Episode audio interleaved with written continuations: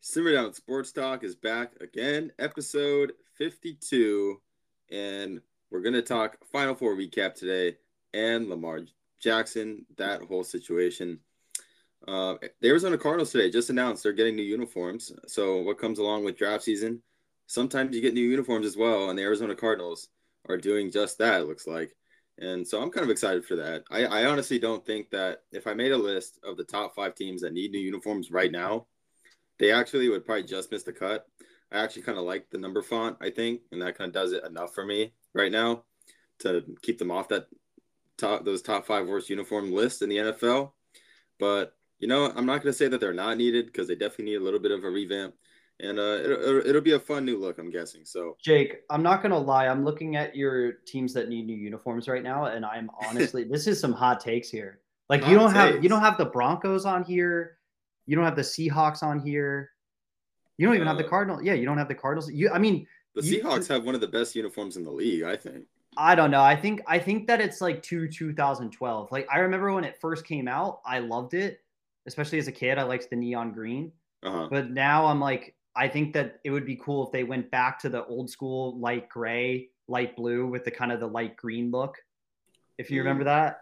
Yeah. But all it's funny because out of your five teams, four of them have had new uniforms in the last like three, four years.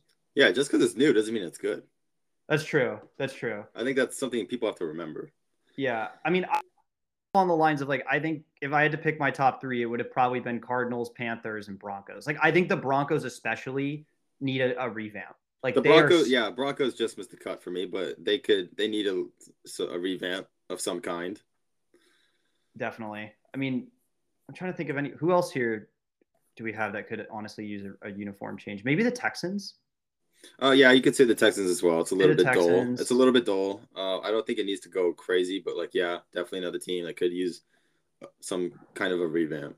Yeah, I thought the Vikings as well could use something a little different. Like, I would like it if the Vikings brought like I saw like I saw this uh, Instagram account that had all these you know hypothetical designs, and I thought one with the Vikings where they had the chain, kind of like the Viking gold Norse chain, somehow implemented in the uniform would be cool, like on top of the helmet. But yeah, I, I am excited to see what the Cardinals do. I wonder if they're going to go kind of old school with like, you know, kind of honoring the Pat Tillman uniform era, like where it's kind of more classic and simple, or if they're going to go, you know, something kind of completely different. Cause I feel like we've seen a lot of recent NFL teams kind of go on the more futuristic side. And I honestly am kind of hoping for a team to come out and kind of bring back more of a classic look just because I think it's kind of more iconic and it and like especially in the NFL where you don't have the ability to custom, you know, customize your uniforms as much. It'd be kind of nice to see a team do a nice, clean, kind of classic look. But yeah, and I think definitely there's a little bit more pressure to nail this because the team is one of the worst teams right now. So you have good uniforms, it goes a long way.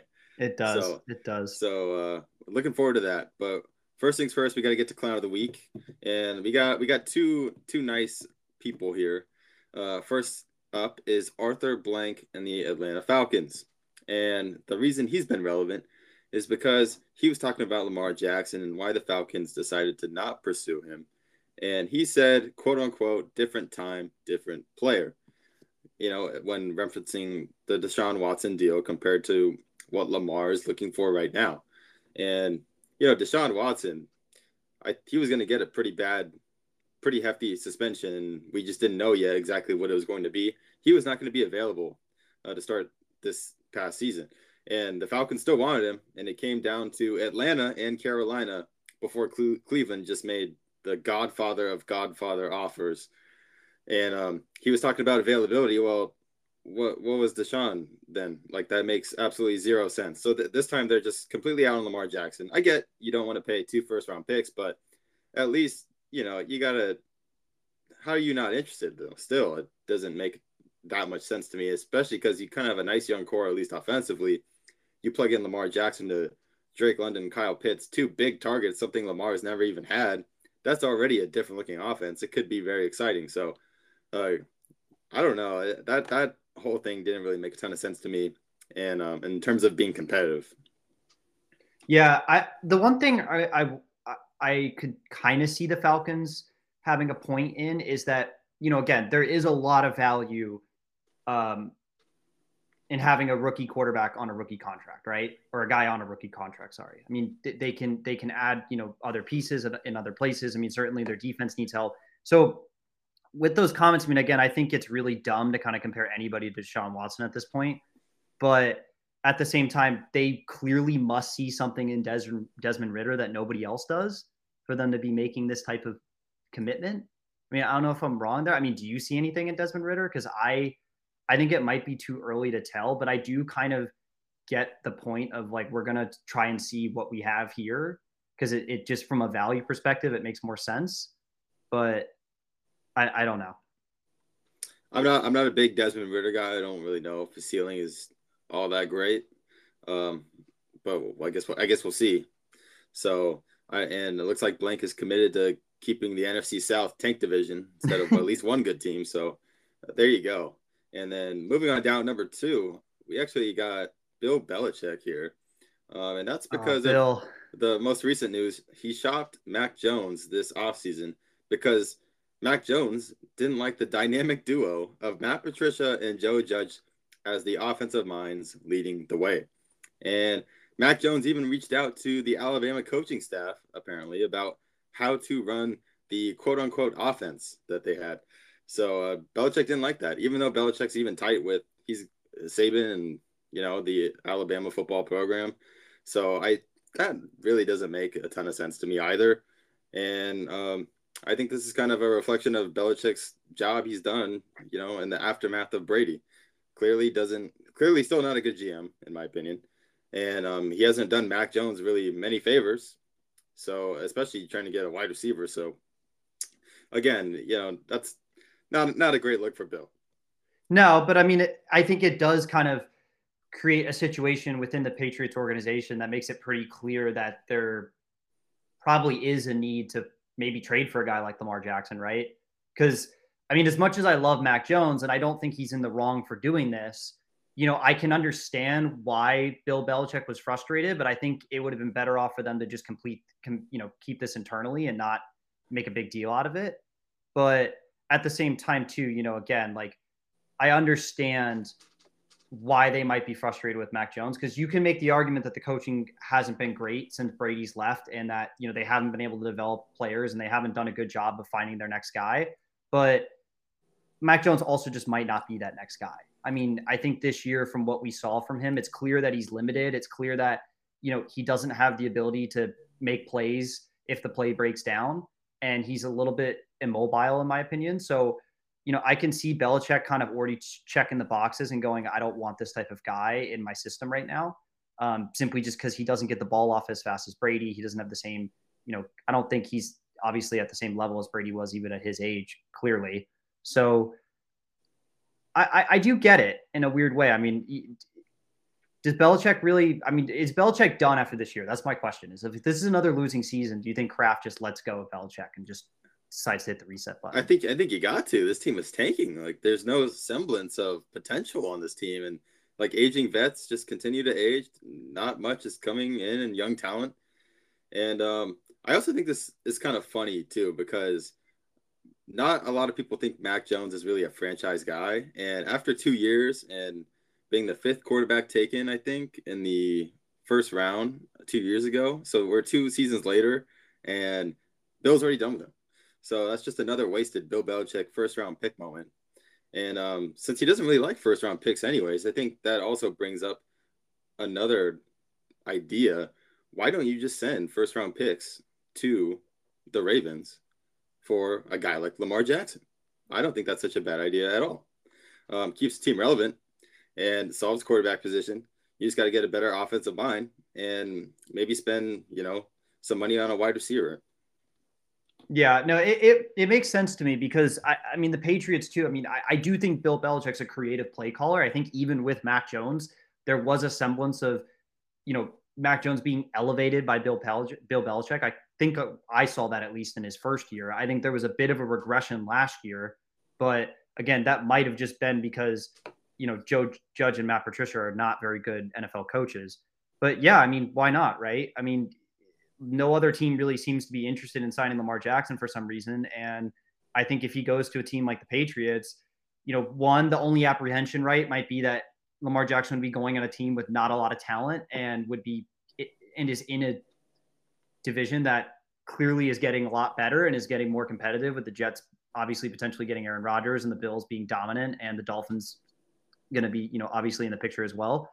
Uh, but then there's that part of me again, right, that just kind of sees the Patriots not doing something like that because it's not really Belichick or even maybe Kraft's identity. And there was also that part of me too that felt that the Mac Jones pick was less of a Belichick pick and more of a Kraft pick. But then again, you know, there has been social media pressure for on Kraft to, you know, potentially make that trade for Lamar or at least, you know, a push to kind of get him to consider it. But yeah, I mean, I think in general, you know, the issue with the Patriots is that because they don't have a lot of talent around them, if they go for a guy like Lamar, they're going to have to give a lot up for him.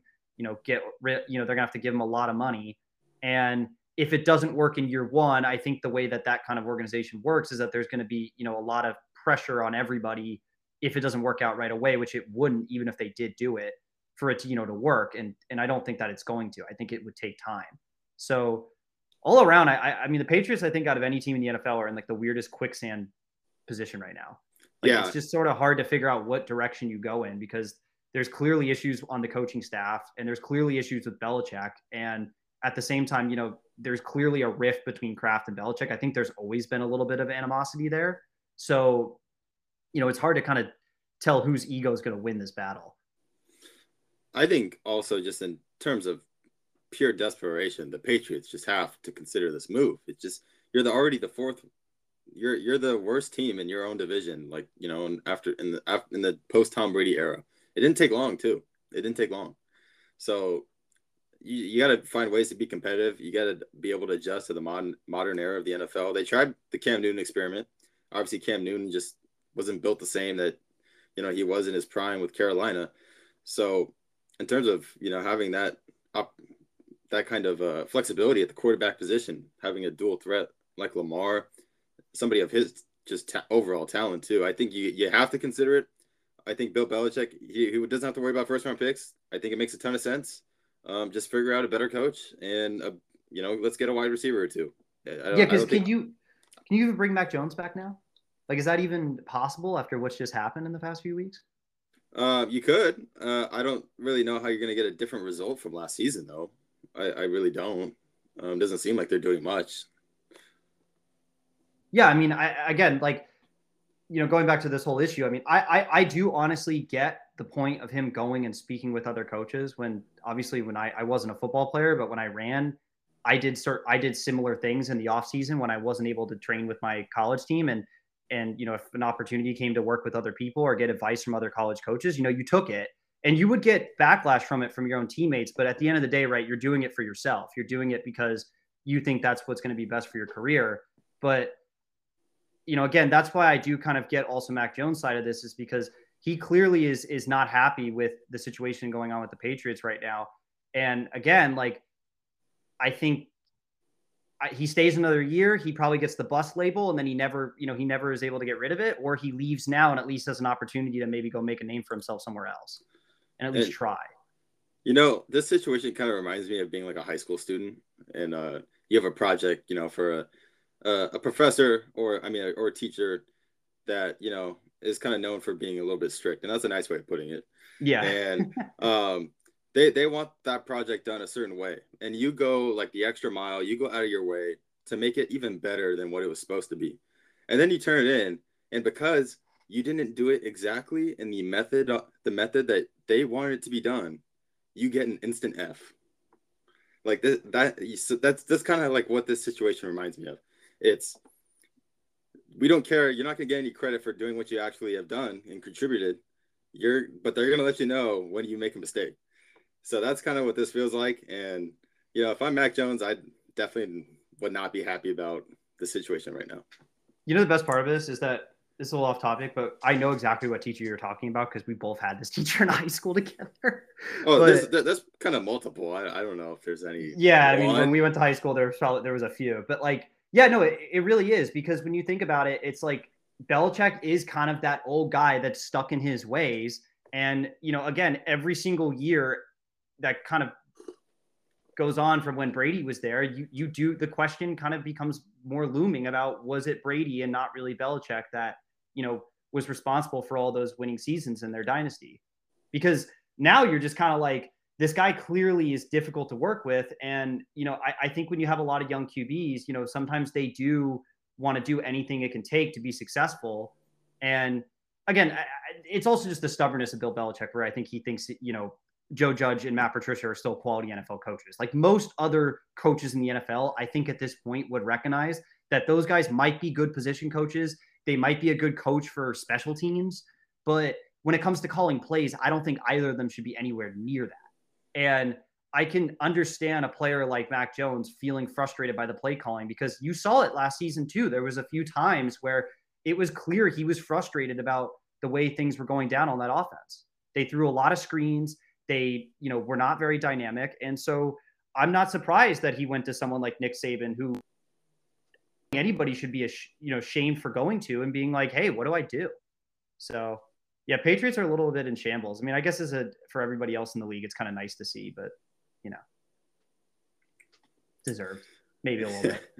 and you know, that being said, I think that brings us perfectly into our next segment here, talking about Lamar Jackson and the ongoing contract uh, dispute with the Ravens. And, you know, I think Baltimore not bringing Lamar back is kind of just makes them closer to a poverty franchise than it does a well run organization.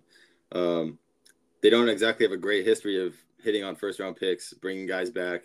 They kind of function more like a business.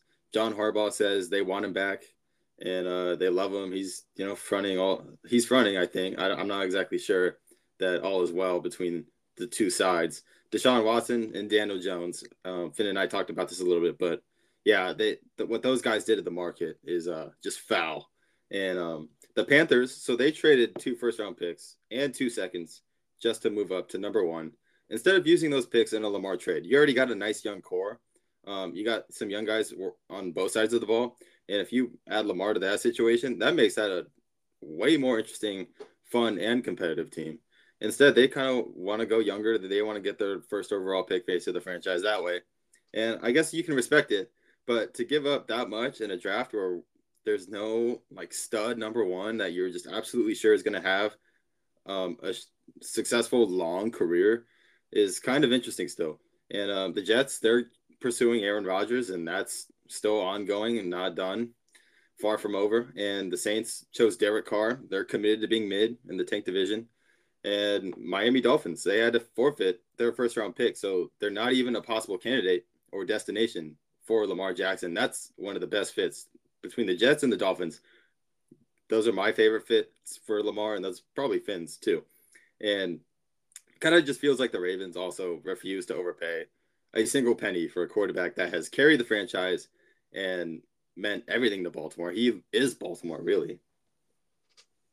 Yeah, I mean, it, it's pretty weird too because even now today, you know, I saw a video of the Ravens doing a pre. They had a pre-draft uh, press conference, and some reporter asked a question about Lamar Jackson, and it was immediately shut down. And you know what that kind of says is maybe that's a point that the Ravens again just want to kind of keep this under wraps and they want to try and handle it internally. And you know, there has been rumors that he's been offered contracts that are now not on the table, but again, like how I think we obviously you said it today and how we discussed and what we discussed last time, you know, in my opinion, again, like this is very similar to kind of what happened in world football like three, four years ago with the Neymar uh, move to PSG, where it was a player that was obviously very good, but regardless of their stature, was just overpaid for with you know them paying like 200 million euros or something like that for him. And I think the same thing kind of is happening in the NFL now, where obviously the value of the quarterback is much more important than it was in previous eras of the league. And on top of that, you know, the Deshaun Watson, the Daniel Jones, the Geno Smith, and the Derek Carr contracts have made it so these mid-tier quarterbacks are now worth, you know, significant amounts of cap space for teams. And if you're not careful about how you handle the guaranteed money, you know, you could be paying some guy like Derek Carr or some guy like Geno Smith a long time. And I personally think, you know, someone like Geno Smith, is there really a shot that he has a better year than last year? Probably not. And so I don't know. The Ravens just overall for me have just handled this situation pretty poorly. I mean, you know, the right thing to do would have been really to care about your MVP quarterback and have handled this situation years ago and just get the contract out of the way when he was still already under his previous contract. I don't know if, how the legality of that works, but I think, you know, this is something that could have been from at least a personal term perspective negotiated a long time ago. But yeah, I mean, I don't really know what the Ravens do at this point because they clearly have demonstrated to the public that they're not interested in talking about it. They're basically acting like this dude is the Antichrist and that, you know, his name cannot be said or Voldemort or whatever. And it's like, why? I mean, he's your he's the emblem of your your franchise, and he has been for the last few years. And honestly, if you don't re-sign him, your team's going to suck for at least the next five. So I don't really know what they do, and I don't know what they're thinking. But at the end of the day, I think it's pretty clear that they need to move on from him, and they need to figure out what value they can get at, get for him now.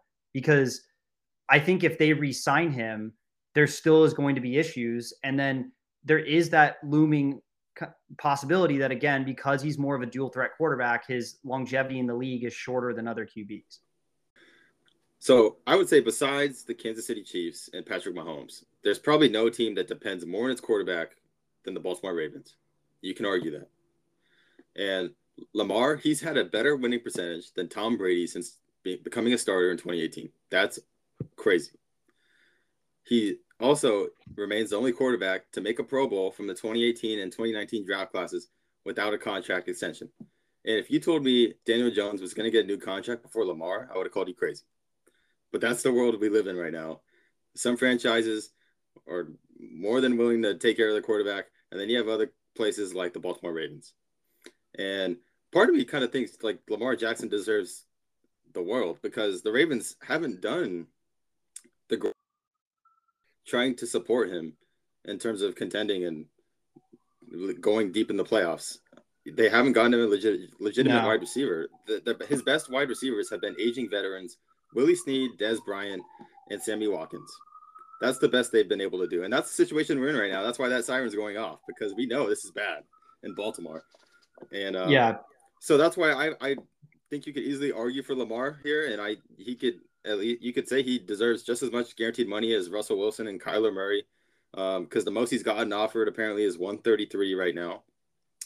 And um, I, you could say make it an inconvenience fee, give him at least 160. Uh, but the injury thing also throws this whole thing off, and because um, there's no questions about his character, there's no questions about him as a leader. Um, I think probably everybody in that locker room loves him. It's just the fact that you know he's had these injuries, not just be, not because he's been running. This is because he just has taken some hits here and there, and he hasn't been able to finish the last two seasons. But when he's on the field, the Ravens win. So, it, and he's doing this despite not having the perfect offense by any means. And um, it, they it seems like whatever whatever the Ravens do to try to address wide receiver, it doesn't go well. And um, they spent the 14th pick last year on Kyle Hamilton instead of uh, getting him a top tier wide receiver top tier athlete at the position. So um, that shows you where the Ravens are at, you know, prioritizing the offense because really they they choose they choose defense first. And I bet you a lot of that probably has to do with John Harbaugh. But at the end of the day, I feel like the Ravens need to make this right, whatever it takes. I'm not saying fully guarantee the contract by any means. Um, that's a huge commitment to make. But part of me really feels like they should just pay him, you know, what what a, a very fair amount in in the ballpark of Russell Wilson and Kyler Murray and it's a much better situation too, I think, than Russell Wilson and Kyler Murray because there's there's questions about Kyler Murray and where his head is at, and Russell Wilson. We don't know if uh, his best days are behind him. I mean, Sean Payton, you know, might have a something up his sleeve, but we don't know exactly how that's going to turn out in Denver. Uh, I think this is a, a, much better quarterback here in Baltimore. So th- this is got to get taken care of. I think if you're the Baltimore Ravens.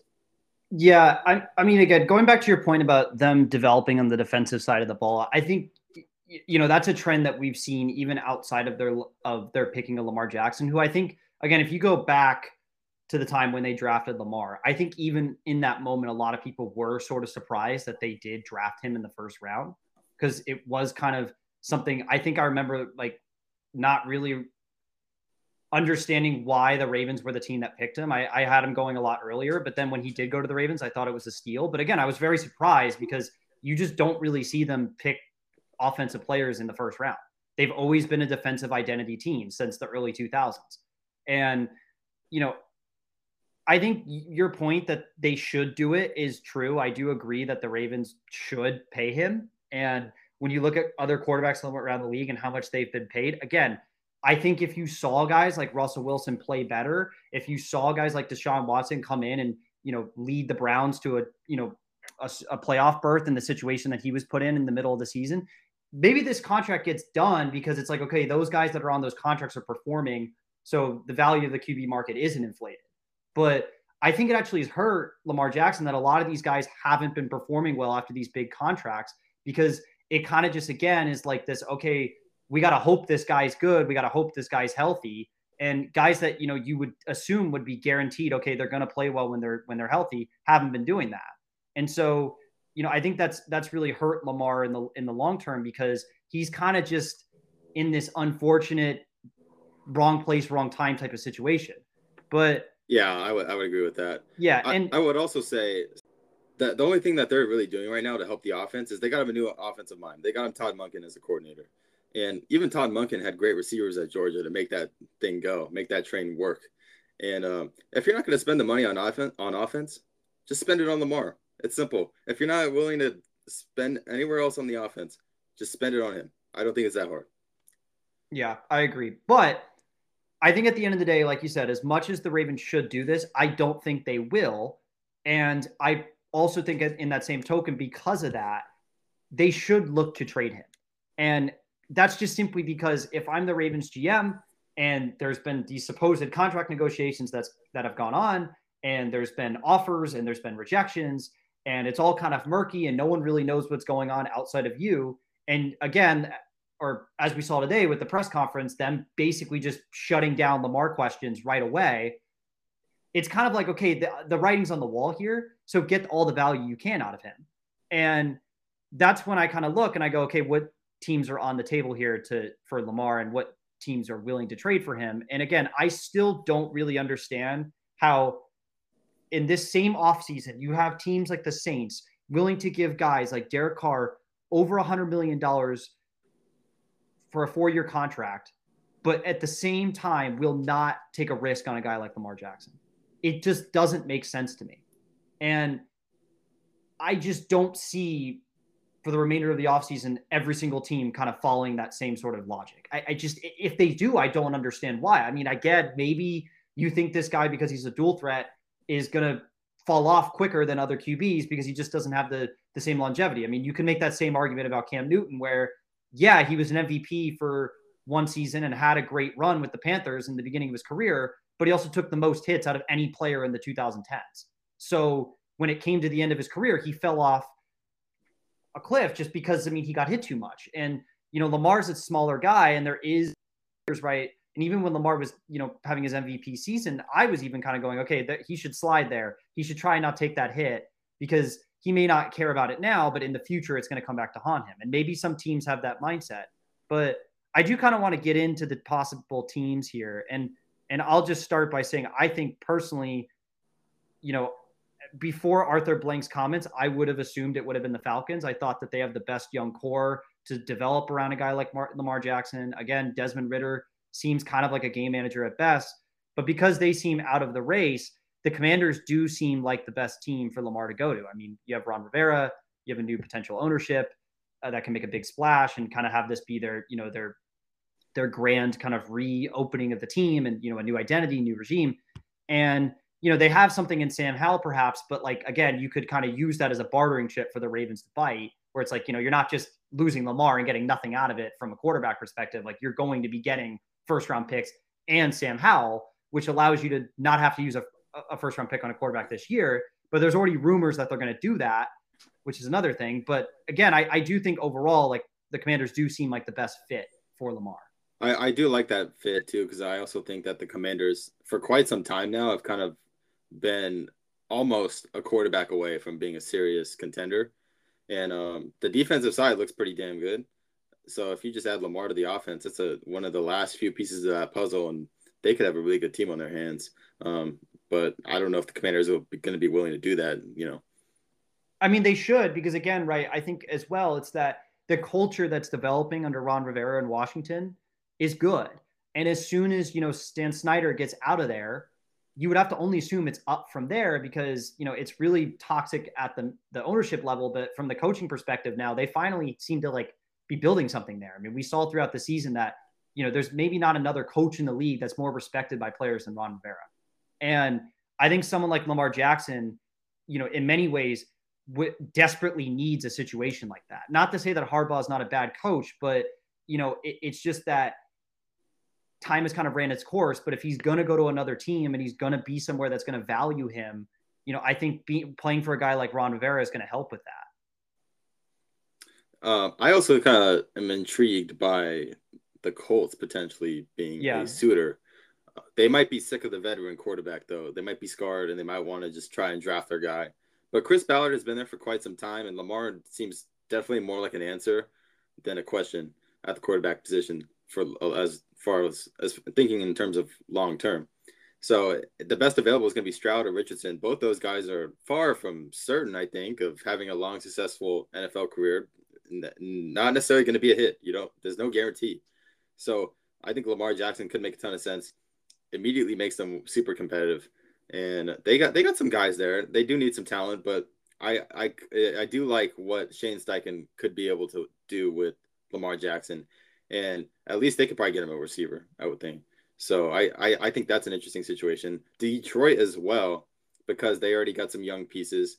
Um, I feel like they're a little bit more younger though than they are closer to guys being really good veterans that are going to have this breakout year. I feel like they're closer to the younger side, and it might make more sense to get a younger quarterback and go that route. A guy that can learn under Jared Goff and work with Ben Johnson.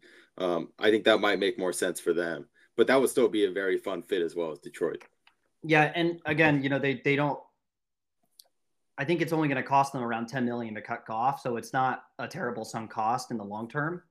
Uh, but again, I think going back to the Colts, I mean, it's another interesting situation too, right? Because they do have offensive weapons there. I mean, they have Jonathan Taylor, who had obviously a, an off year compared to his rookie year, but is clearly still a good running back.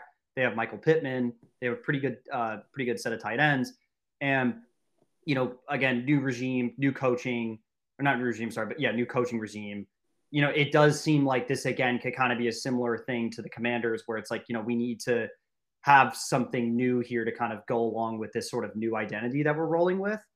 Um, but I agree with you again on the, the Detroit Lions perspective of keeping with Goff because I think you know personally, I think in this day and age, and people might have not have thought this or said this two years ago, but I think now Jared Goff is honestly a quarterback that I would take over a lot of other guys in the league. Like I would rather have Goff over Garoppolo. I would rather have Goff over, you know, a guy like Mac Jones or, you know, another, or even maybe Dak Prescott to a certain capacity because the Lions did beat the Cowboys, I believe, this or this past season. But again, you know, I think like the Lions are kind of in that position where it's, you know, they they have something brewing here. They have a good, you know, Dan Campbell's definitely building an identity for them and and their defense is getting stronger and they have a lot of young offensive weapons. So yeah, bringing someone someone in like Lamar completely elevates that offense, but it's like at the same time, you know, you're bringing a guy into a new scheme. There could be a lot of hiccups along the road. Whereas like, you know, you kind of already have Goff kind of doing a good job. And then you do have a high draft pick this year where you could let's say draft a guy like Will Levis, because you know I think outside of Will Levis and maybe a few guys after that, I don't know if they're gonna have a chance to get Stroud or Bryce Young. It seems like they're pretty locked for top five, but you never know, right? You draft Will Levis. From what people seem to be thinking, this guy could be the next Josh Allen or he could be the next Zach Wilson. You don't really know, but at least you know you give him a year to develop and you still have a decent team. I mean, I, I, I think the, the Lions right now could probably win the NFC North with the team they have already. They're frank. pretty. They're, they're, pretty close. Uh, but Lamar Jackson, I think, definitely gets him a division title for sure. The thing I think that really messes this whole thing up too is the non-exclusive tag. Um, yeah, that is what is keeping Lamar away from getting a contract with just any team. Is that non-exclusive tag because nobody wants to pay two first-round picks, and might be forced after and after that to pay what he wants, you know, to make it worth it. So I don't know if the lion if the Ravens can rescind that tag. If they can't, then I think Lamar's stuck there for a year, whether he's playing on the field or not. And do you think um, he holds gonna, out like other guys? Do you think he he does a contract holdout? I don't think it.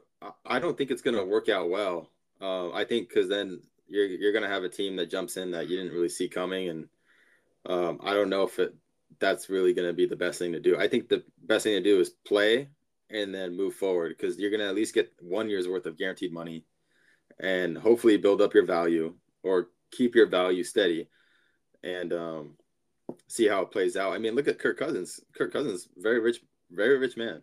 uh, he played under the tag for two years and then got a fully guaranteed deal um, in his second contract with the Vikings. So I, I'm not like Deshaun Watson. Obviously, it worked out for him, but man, like nobody really supports what the Browns did, and uh, I think everybody hates the Browns, and Browns fans probably hate Deshaun. So yeah, I, I, mean, I don't know tough. if that's worth it. I don't, I don't know, and so yeah, whether he decides to sit out for a year or or play under the tag, I I think he's kind of stuck there. I don't really know if I see a team making a move. Yeah, I mean, another team that I kind of think it might, you know, could be a possibility too is the Titans. Because, you know, for me, the Titans are kind of in that another team that's in that limbo of it's pretty clear that they've hit their their peak with Ryan Tannehill and like the best they're going to get out of him is a division play a divisional playoff round. And so you're kind of at that point with the Titans where you're like, okay, it might be time to like move on because Tannehill clearly has limits. But you know, I don't know if that again is a is a necessarily amazing fit because you know the Titans don't have the best receiving corps. They do have Derrick Henry, but you know it's a it's a it's a similar situation with a worse defense. Yeah, and I think they just overall have less talent on that team. I think they're closer to becoming a tank team right now, and I think that's why they're trying to shop Derrick Henry. And I hope yeah, and, and and I think that I hope he gets traded too. But I, I mean, I do think at the end of the day, though, this will be a. At, I think there's a very good shot that this is a draft uh, a draft night trade. Um, I think this is going to be, I mean, even just in my opinion already, I think this draft is one of the more interesting ones in recent years just because of how many teams need a quarterback. But I do think that there will be a trade on draft night for that could that could steal the show from the number one overall pick. I think it will. Instead, it's going to be about Lamar, yeah. Because I mean, at the end of the day, like as much as I think this QB class is fascinating, when you look at the top four guys, Anthony Richardson, C.J. Stroud, Bryce Young, and Will Levis, there still is out of those. I mean, at least three of them have a lot of lot of questions to answer, in my opinion. I still don't think C.J. Stroud is. I don't know if he's an NFL quarterback. He again has a lot of limitations, more than Justin Fields has, and he kind of reminds me more of a Dwayne Haskins than a Justin Fields in terms of their their mobility and what they actually are. Because I mean, again, the danger of drafting a guy from Ohio State is that you know, there's a possibility that he's not actually that good, and that was it was more the talent around him. You know, I mean, we've seen NFL teams evaluate this in the past. I mean, there was a good amount of time there where not a lot of great quarterbacks came from the, the national champions every year because they usually weren't. Most national colleges didn't need a guy to be, you know, a top a, a, as good as a top ten pick. So it's so yeah. it's just so wild to me how this whole thing's breaking down. I mean, I, I, at the end of the day, I feel bad for Lamar Oh, I, I 100% too. And uh, I think it's it's kind of an Aaron Rodgers Packers situation 2.0, but I think Lamar, I feel I'm definitely on Lamar's side on this one. Even yeah, if he's and, being a little bit unreasonable in his demands per se, I, I still think he deserves to be paid in some significant manner. Yeah, I mean that's that's a classic negotiation tactic for him to be doing that. So I, I understand why he's doing that, but yeah, I mean, and, and then the Jets, right? You know, again with the Aaron Rodgers stuff, it's like I, I look again. I've said this on the last pod. I'll say this until the end of next season when the Jets prove me wrong. But I do not like the Jets moving in the direction of Aaron Rodgers. I think it's a mistake. I think it's going to blow the team up. I think it's going to completely destroy the draft classes that they've been developing over the last few years, who have been very good outside of Zach Wilson. Or yeah, and I don't know why they wouldn't go in the direction of someone like Lamar Jackson, who's 26 and can develop with this draft class. Maybe you get rid of rid of a few of them to give them to the Ravens. But so what? I mean, I think that's better than going with a guy like Rodgers, who maybe will give you one season at best. I know, and you think guys like, wouldn't be excited playing for Lamar Jackson versus Aaron Rodgers if he starts throwing a fit that one of these young guys just ran the wrong route and now he's not throwing to them for like a like the next four games, you know? like yeah, that, it's, it's, how is that going to age, you know? It's it's tough, and I think and I think again that's the funniest thing about this whole carousel this this offseason is that Lamar's just kind of everyone's just kind of looking at Lamar like something's wrong with him. And I'm like, out of all the guys here, yeah, you may have to overpay a little bit more than everybody else. But guys that are not very good are still getting overpaid. So like, who cares at this point? But again, you're gonna you're gonna see the effects of this for the foreseeable future, in my opinion. Because again, if you look at world football since the Neymar trade or the Neymar transfer, sorry, it's it's been destroyed. I mean, guys' evaluations are now ridiculous. I mean, some kid that's just because he plays for England and had one good game in the Premier League is now worth 150 million dollars. You can make the same argument for a lot of this, these quarterbacks. I mean, Daniel Jones has a few games down the stretch that are quality. Really, eh, when I mean quality, I mean game manager quality. And all of a sudden now he's 40 million, you know, worth 40 million dollars a year. But Lamar Jackson yeah. can just kick rocks. It yeah it's a very, very, very weird situation, and I think it's going to have it's going to have massive implications for the next few years with the NFL. And anyways, that's our thoughts on the Lamar Jackson situation, and we're gonna move on down. Uh, I mean, it's good we talked about. It. We needed to talk about that. Yeah, we that have had to. been going on for quite some time. Um, we were um, just out of the blue. We were just completely out of the loop. um, but yeah, we, we got to move on here because we got to talk about what happened in the Final Four in Houston, and uh, this was a crazy Final Four the champion was, I think, who everybody kind of expected it to be, though. And I want to start with SDSU playing the FAU Owls. And um, Matt Bradley, my goodness, welcome back. Two, he hit two, two threes, no, three threes, I think, in a row to start off the game and 11 points. Um, everything looks hot for the Aztecs. He actually not used to having a hot start like that, really. And then FAU starts to show why why they're the Beach Boys. They start to make a run. They started making all the shots. SDSU's offense in the half court starts to look a little bit stagnant. The first time in the tournament that I was genuinely concerned. And um, Bradley was the only one getting any shots up, um, trying to lead this comeback now. And then uh, looks like the Owls, they have their foot on the gas still. They go up 14 at one point with 13 minutes to go in the game. Alijah Martin balling. He's getting hot. All the momentum is with the Owls. And then SDSU flips a switch and starts to play SDSU basketball. And uh, Lamont Butler started to lead it. Aztecs were getting out of transition for those easy momentum points. SDSU climbs back all the way back, starts getting fouled on those late possessions. And uh, if we had just made a couple more free throws, we would have had the lead and completely put the pressure on FAU in those final seconds. Um, instead, or those final minutes. And the last 30 seconds of the game, challenge FAU at the rim. Guy misses the layup. Um, it was pretty pretty dang contested. We get the rebound, go straight to Lamont Butler. Eight seconds left, and you're like, what is about to happen? Especially when the starting the five on the on the floor in that final eight seconds um, was Micah Parrish, Arok, uh, Arop, and then you had Keshad Johnson and Nathan Mensah plus Butler. So you have you're missing two of your leading scorers, Matt Bradley and Darrion Trammell, guys who have made shots in big moments not on the floor. And I don't know exactly if that was for free throw purposes, defensive purposes. Defensively, I don't think that makes a ton of sense because Micah Parrish doesn't make any sense at all. But I know you want Arop and Keshad and Mensah all blocking the paint, so FAU doesn't have an easy shot at the rim. That makes sense to me. Why Matt Bradley was out does not make sense to me. But anyways, you know Lamont is taking the last shot. He dribbles to the corner. Looks like he has absolutely nothing. All of a sudden, somehow finds some separation with one dribble left. Three, two, ball's up in the air, buzzer goes off, and it actually goes in. It Smart by went. Brian Dutcher though to not like to just let it play out. I love when coaches do that because I think when you preset a play with that like with not much time left on the clock, it can kind of give the defense a chance to just really just have a better shot at guard. But like if Lamont Butler is smothered, if, if some somebody comes to double team, do you really want any of those other four guys taking that last shot? I thought that was very interesting. Could have very much backfired not having Matt Bradley and Darrion Trammell on the floor. But we didn't have to worry about that because it went in and it was easily the best shot of the Final Four, best shot of the tournament, and uh, biggest moment in SDSU history. Um, but that game was crazy. The rebounding completely changed, and that was the difference on the stretch for SDSU. Just getting back to playing San Diego State basketball, and um, they out rebounded FAU in the second half. They won the turnover margin, and they matched the number of three pointers. That was a huge um, X factor in the game was was SDSU going to be able to keep up in that three point department with the Owls, and uh, they did.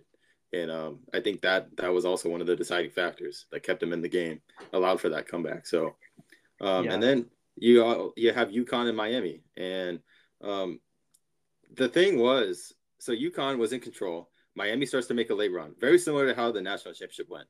And then Nigel Pack breaks his shoe, and he can't find another pair of shoes. He has to go. he has to go to the locker room to find another pair of shoes because nobody, I guess, nobody on the bench had a pair of shoes he liked. He got it. He had a pair, didn't like it. They go to the locker room, and then he comes back out. Um, equipment manager goes to the locker room. Some student, you know, manager goes to the lo- runs to the locker room, tries to get him the right pair of shoes, and then he doesn't come back in right away. And then he finally comes back in with like just a couple minutes left in the game. And at that point, like Miami already lost all the momentum they even had. And I thought that was kind of the turning point where it was, Miami was done. And it's crazy that a pair of shoes like has that big of an impact to me. And that sucks. I think if you're if you're a Hurricanes fan that you had to see that happen in the final four. Yeah, it's definitely a tough way to kind of have your team go down. I don't think it was the determining factor, but it definitely didn't help. I mean, yeah, SDSU just really just has the entire tournament did a great job of kind of bringing teams to their level, right? They kind of just seemed to like get teams stuck in quicksand. And it was always their ability to kind of keep games close that allowed them to win. But yeah, I mean, it, you know, even despite the fact that that Miami shoe issue happened with Nigel Pack, you know, UConn dominated them. And I think that for me was when you went into that final game, even before the tip off. I think even Aztec fans could admit that there was kind of that like, you know, this is this is going to be tough because we're going up against a team that's dominated everybody, and it's going to be hard to bring them to our level. But the Aztecs did do that, and you saw that in the second half when they came back. But at the same time, you know, I don't think you can score 26 points in the first half of a of a national championship and win. I mean, I agree. Yeah, and in this game, so coming in, you had both coaches were actually looking for their first tournament win coming into March. That's insane. And then these teams just end up casually in the in the natty. And so yeah, San Diego State they came out with a hot start, two straight threes, early lead. Again, something you don't really expect to see from this team. And um, but I love the aggressiveness. Um, and then UConn, you know, there's like, hold on, hold on, this is our game and they they come back. They they take complete control. They dominated in the paint on both ends of the floor. They got every loose ball. Seemed like in the first half, and th- this they they were good. Everything was fine. The offense was cruising for the Huskies. And then at one point, it becomes a 16 point lead early in the second half. And um, the Aztecs, you know, hey, familiar territory though. Aztecs going to run, trimmed it all the way down to five with five minutes left.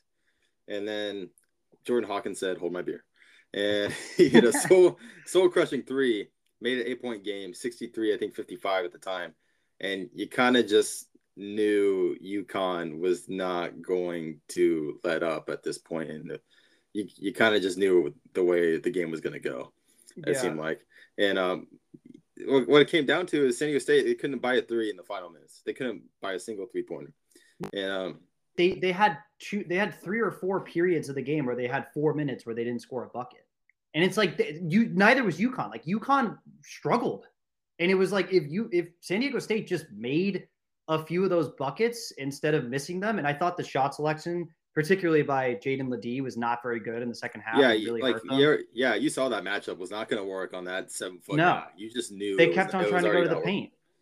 And so if they make some of those shots, I mean, SDSU wins that game because they had the momentum. They just there was too many scoring droughts and we knew that and again that was the thing that was the thing we both knew going into that in this game was it really was just kind of coming down to can SDSU not go cold from the offensive side of the floor because they just they have these moments in the tournament where they just go cold and you're like how is this team winning these games with these offensive droughts so but yeah regardless Adam Sanogo and Tristan Newton led the way with double doubles um Actually, Tristan Newton hadn't really been the leading scorer pretty much all year, except for I think like one random game in November, and all of a sudden he came out with 19 points, led the way for making all the clutch shots. UConn, UConn. just has so many guys that can, um, can step up. Yeah, but that's kind of like the way the offense goes is they have multiple guys that can get it done, and yeah, they they kind of are look like the Golden State Warriors to me with that motion offense, especially when they get Calcaterra. By the way, that's a USD transfer on the floor there, so uh, Torero basketball actually produced like a decent player he just had to go to a different team first. and he he was the one that that inserted the dagger on SDSU uh, with I that massive. Like, and I was like going into this game, I was like, dude, if we lose this game because we get a Calcaterra three point barrage, I am going to be so mad. Just because he came off two screens, you know, and just starts hitting catch and shoot threes like crazy, like Klay Thompson. And um, I'm glad we didn't lose in that manner. Um, we we competed, but um, yeah, UConn was playing just really good t- team basketball offensively. You know, it's Gonzaga esque. It's looks like Villanova. Um, that's the team chemistry. That the that's the level that it was on with UConn, and um, kind of my main takeaways here, I think, from this UConn team is, first of all, everybody was talking really highly of Dan Hurley. Um, there you didn't hear a single bad thing about him at all. Um, everybody was like more than complimentary. And I think what he accomplished with no previous previous success in the tournament with a team that struggled mid-season um, with some serious highs and lows. Um, they didn't even dominate the Big East conference, and I didn't think it was that great this year. The media talked about the Big East as if it was some juggernaut of a conference and the clear-cut best in the in college basketball. I didn't think so, and um, they didn't really even have a ton of teams that went, went far in the tournament. So I I think that was kind of evidence of that. And but yeah, anyways, they didn't dominate the Big East conference, um, and somehow they flipped the switch of switches the ultimate switch and just did something I think barely anybody saw coming. I think there were some like very very few UConn picks to win the whole tournament, um, but I didn't see a ton. Um, and I think this this is maybe the most dominant tournament run of all time, uh, winning all five games by an even twenty points um, average. Uh, and I insane. and I and I think it is interesting. I mean, the, obviously the the Hurley family too, you know, has had such an impact on basketball. So it's it's definitely great to see Dan Hurley kind of finally get his, you know, time in the limelight. But yeah, I mean, I, it's also just incredible too for the fact that you know a lot of people thought that this UConn basketball program for a while was kind of toast because I mean they did win four titles in the span of 15 years in the 2000s, which was just very impressive. But after 2014, you know, there was just a massive fall off, obviously, when they left the Big East to go to the American Conference. So, I mean, I think, you know, if you look at it from the backstory as well of like what this, you know, the team that Dan Hurley inherited and what he has made it is also just shows how incredible, you know, this, this, this title run was. Uh, but also, again, you know, I think it's important to remember that this is such a massive moment for the Aztecs as well uh, and their program, you know, because they've always been pretty well known in the basketball college basketball arena. And you know they finally got their moment at the big stage and they played hard. And i don't think they have anything to be ashamed of. And i think again you know this sets a really interesting question for the future is you know where does this leave sdsu athletics? You know is this is this what kind of can get them to get over the hump and and and be in the pac 12 and and finally kind of have the credit that i think they do deserve in, in being a school that develops a lot of really good athletes and a lot of good really good teams I, I would love to see SSU flourish down the down the line here and kind of become like the defensive version of Gonzaga, where they're always competitive, always highly ranked. You don't know exactly how far they're going to go in the tournament, but you always know that you're facing a really good competitive team, and that everybody's watching out for and not underestimating. That's kind of that's my hope, and yeah, I just hope they can capitalize on you know getting getting to this point. Nothing to be ashamed of. Absolutely, you you lost a great team. Um, not I don't think anybody would have beat this UConn team honestly the way they they were playing in March no. and April uh, at all. Um, but yeah, it, it, they made history and they made more history than anybody would have ever expected, and um, it's something that you they should absolutely be proud of. And you know, I I just hope that uh I just hope that it, it continues in some fashion. So, but yeah, getting back to UConn, this team is just so interesting to me. I wonder what Dan Hurley said after they lost in the conference tournament semis against Marquette? Like, what what did he say to this team after that game, or going into the tournament that just changed everything? Like, what what what happened? And um, it would only be more wild if this program fell back to earth and just completely fell off and was never a contender again, like the previous UConn teams that won championships. You know, like that would that would be pretty weird. Um, because and then everybody talks about them as a blue blood right now, but um, they've not they're not consistent. So we got we have we have yet to see that. Um, it does seem like UConn will be back, and they might have a lot of these guys coming back from this team, which is scary. So you, I, I am excited to see what UConn does in the future. But man, if they stay consistently good, I would love to see some kind of documentary made about this specific team that came in barely a winning program and all of a sudden national champs. Yeah, it's it's it's really incredible. But again, I think it, it definitely demonstrates that whatever Dan Hurley's doing there, it worked. And that, you know, again, I think the one point that uh, I think it was Grant Hill and Jim Nantz made this point where it was like, you know, a lot of the guys that he brings in, you know, he's very clear that like I don't, I'm not here to bring in guys that are planning on going to leave the for the NBA in a year, one and done. You know, I'm not about bringing in like super big transfers to take some guy's spot that's you know worked hard for the last like four years. You know, I think he really has emphasized that this is a place where you know I'm not here to just develop you so you can go to the NBA. Like we're here, I'm you're here because I want to win a championship and everyone else wants to win a championship. And yeah, I think yeah, you're going to play UConn basketball first and foremost. Yeah, and I think again, what the beauty of of college basketball is that you know you you re- especially recently, funny enough, you know you've seen a lot of these kind of so supposed super teams with recruit really highly recruits not do well, and I think it's again because a lot of these guys don't really see the value in being a part of a great program, and I think that's the difference maker for UConn is it's not about you know you being in a good position for you to go to the NBA. It's about you being there because this is a good position for you to win a title. And when you make that a priority, especially in college basketball, you you you you see the results. And again, you even look at that Final Four. It's like out of those Final Four teams, you know, none of those teams were a you know at the beginning of the season a oh this is like the you know Fab Five or you know we have all the best recruits in the country here. Like you know you just don't you just don't see that occurring as much in the Final Four. Maybe outside of last year, obviously you had a really heavily stacked Final Four with a lot of great players. But still, you know, I think that it's great to see programs like this develop really well and, and win titles. And you know what's even greater about this whole thing and UConn winning and is that I think Dan Hurley was enjoying it the most. Like he literally had a backwards hat on, uh, the net from the basket around his neck, you know, drenched, and he was loving every second of it. I that's what was I loved about it. Um, seeing them win, um, it, it was great to see. So I thought that was that was fun. It's clear as play like the players love him. Like it's yeah. clear that he's developed something where it's because like I think like with John Calipari, you know, you kind of get the vibe that not a lot of players are big fans of him. Same with a few other coaches, like perhaps even Rick Pitino. It's like you can kind of tell that like there is definitely always some animosity with some of these bigger, more famous coaches because of kind of their own egos and what they kind of want to do with their programs. But I mean, it's so clear every guy that plays for Dan Hurley just loves him. Like yeah. every single you know, fi- that final minute, like every guy that came out, you know, that was a starter, you know, the first guy they hugged was Dan Hurley. It wasn't their own teammates. It was it was their coach. And like that says a lot about a program because, you know, in, in college sports, you know, there's always a really, really, really, you know, the coaches do matter and there's always you know issues with certain teams about how they feel about a coach and sometimes coaches can be distant and kind of not really want to connect with their players or their athletes and it and i think in the long run it hurts but you see with him like it's so clear that he's that type of coach that like actually genuinely wants to know you as a person and cares more you about you as a person than as a ba- just simply a, an athlete or you know someone that can shoot you know a basketball well and i think that's that's that's you know again like when you really treat people like humans and not a lot of uh, not a lot of NCA coaches do, in my opinion, to a certain degree. At least, you know, my experience of some of the ones I've dealt with. You know, if you're less treated as some sort of just kind of asset and more as like an actual valuable member of something, you you you get results.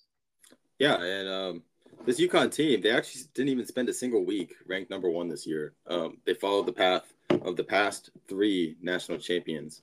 So uh, next time you fill out your bracket, don't pick anybody that was ever ranked number one. No, never um, do. Don't don't do it because it's, it's, probably not going to happen. Um, yeah, this UConn team, man, I got to wrap this up saying, uh, giving a final kudos to you, UConn, because uh, I didn't see this coming, and I barely watched any UConn basketball. That's my mistake, I guess. Um, definitely should have watched some UConn. Big East basketball next year is going to be crazy. That's all I'm saying. But like, yeah, it's going to be crazy. Definitely stock up on the Big East. Um, eating my words right now, and uh, I wanted to talk really quick about this though too. Is with the selection committee and the way that these spots are given out, is it possible that the selection committee also just kind of sucks at seeding these teams? Because UConn was a four seed and then kind of does the unthinkable. And I think that was kind of fair though, because like UConn didn't even have a single good road win. They didn't even have a single quality road win. Their best road win came the final game, I think, of the regular season at Villanova. And Villanova wasn't even good this year. That was their best road win, besides those neutral site games um, earlier in the year and all those mini tournaments. So UConn didn't even have a single good road win, and then somehow wins the whole thing. And then you have Purdue finessing the final one seed spot, and they made history in the worst way possible. And then you have Virginia and St. Mary's. I think everybody can agree that they were probably overseeded one or two lines. I know St. Mary's actually won a game, but like they didn't win, you know, that convincingly to me. Um, and so you have those two programs, and then the biggest misplacement of all was FAU, the Owls. And um, I didn't really watch any FAU either, and I bet you if I would have watched them a little bit, maybe I would have had them going at least to the the Sweet 16 or something. But yeah, that that was crazy how what they were able to accomplish and in a wide open region too. They got the perfect region to do it, and I'm glad they did. Um, but yeah, that there's FAU, who's you know that's that shows the committee at work, and don't forget about Princeton too. Those guys, I, I kind of wonder, especially with those 12 to 16 seed teams, all those conferences that get those automatic bids, do they even watch any of those basketball games, or do they just kind of like make it, you know, a lottery? Like, oh, okay, this team gets the seed, this team gets that seed. Here's a couple number, here's a couple stats, um, and here's 12 through 16. I mean, I would assume that they do. Maybe not as intensely as they do for some of the other teams that you know are maybe the number one seed or two seed or teams that are even probably more on the bubble. I've always thought that the committee at the end of the season probably focuses mostly on the teams that are on the bubble because it's like it's more subjective. It's not really about if you win your conference or not. But yeah, I mean, I mean, I talked about it on the last pod and even the one before that, I think too, where FAU it was just so obvious that this team was not a nine seed. I mean, they had the best record in all of college basketball.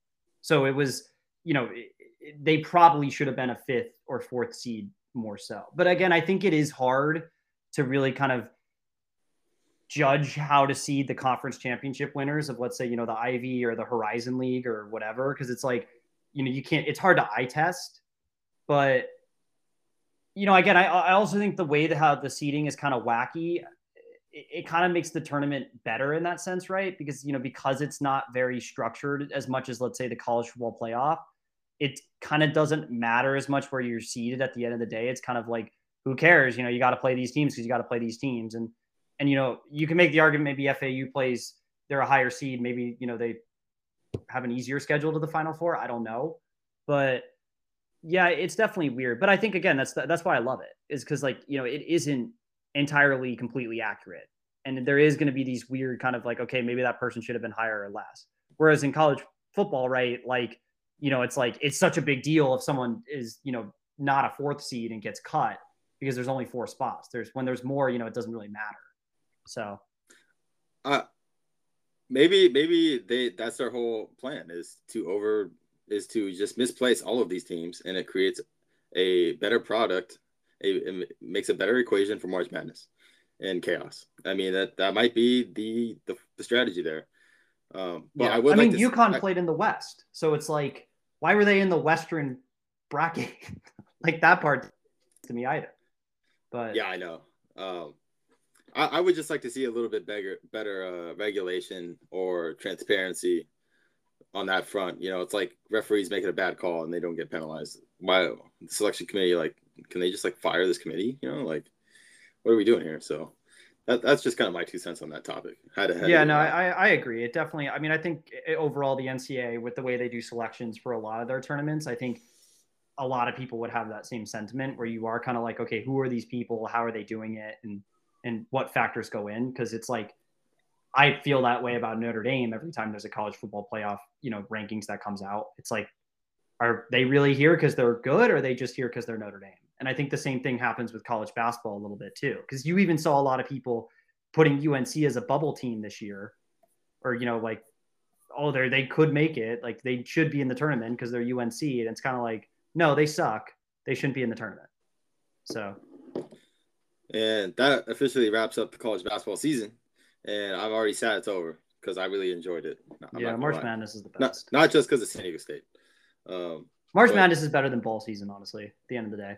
It oh, 100 percent, one hundred ten percent. It's not like, even close. It's just so like it's so crazy. I mean, not to say there's not chaotic ball games, but it's like and like not to say the playoff isn't awesome to watch, but like it's not the same. It's like and that's most, why I think again, the, like it's the most unbroken system. Yeah, and it's like people that hate the whole like, oh, the playoffs shouldn't expand. I'm like, even just eight teams, man. Like eight teams is chaos. Like it's just chaos.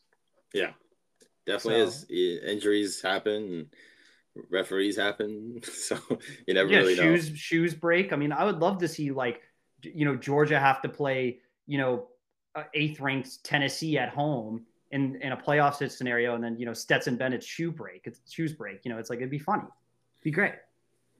Yeah, but we got to wrap it up there. This one went a little way over. Um, That's okay. You know, it happens. And uh, but we got plenty to talk about next time, and plenty to look forward to. We might talk some uniforms, uh, or we might wait on that to see if the Cardinals come out with some terrible ones. Uh, we're definitely gonna talk NFL draft quarterbacks. That is for sure happening. So look, we're looking forward to that. That's probably gonna be a lengthy episode just in itself. So uh, thanks for tuning in, guys, um, and stay tuned for next time. And uh, we'll see you later. See ya.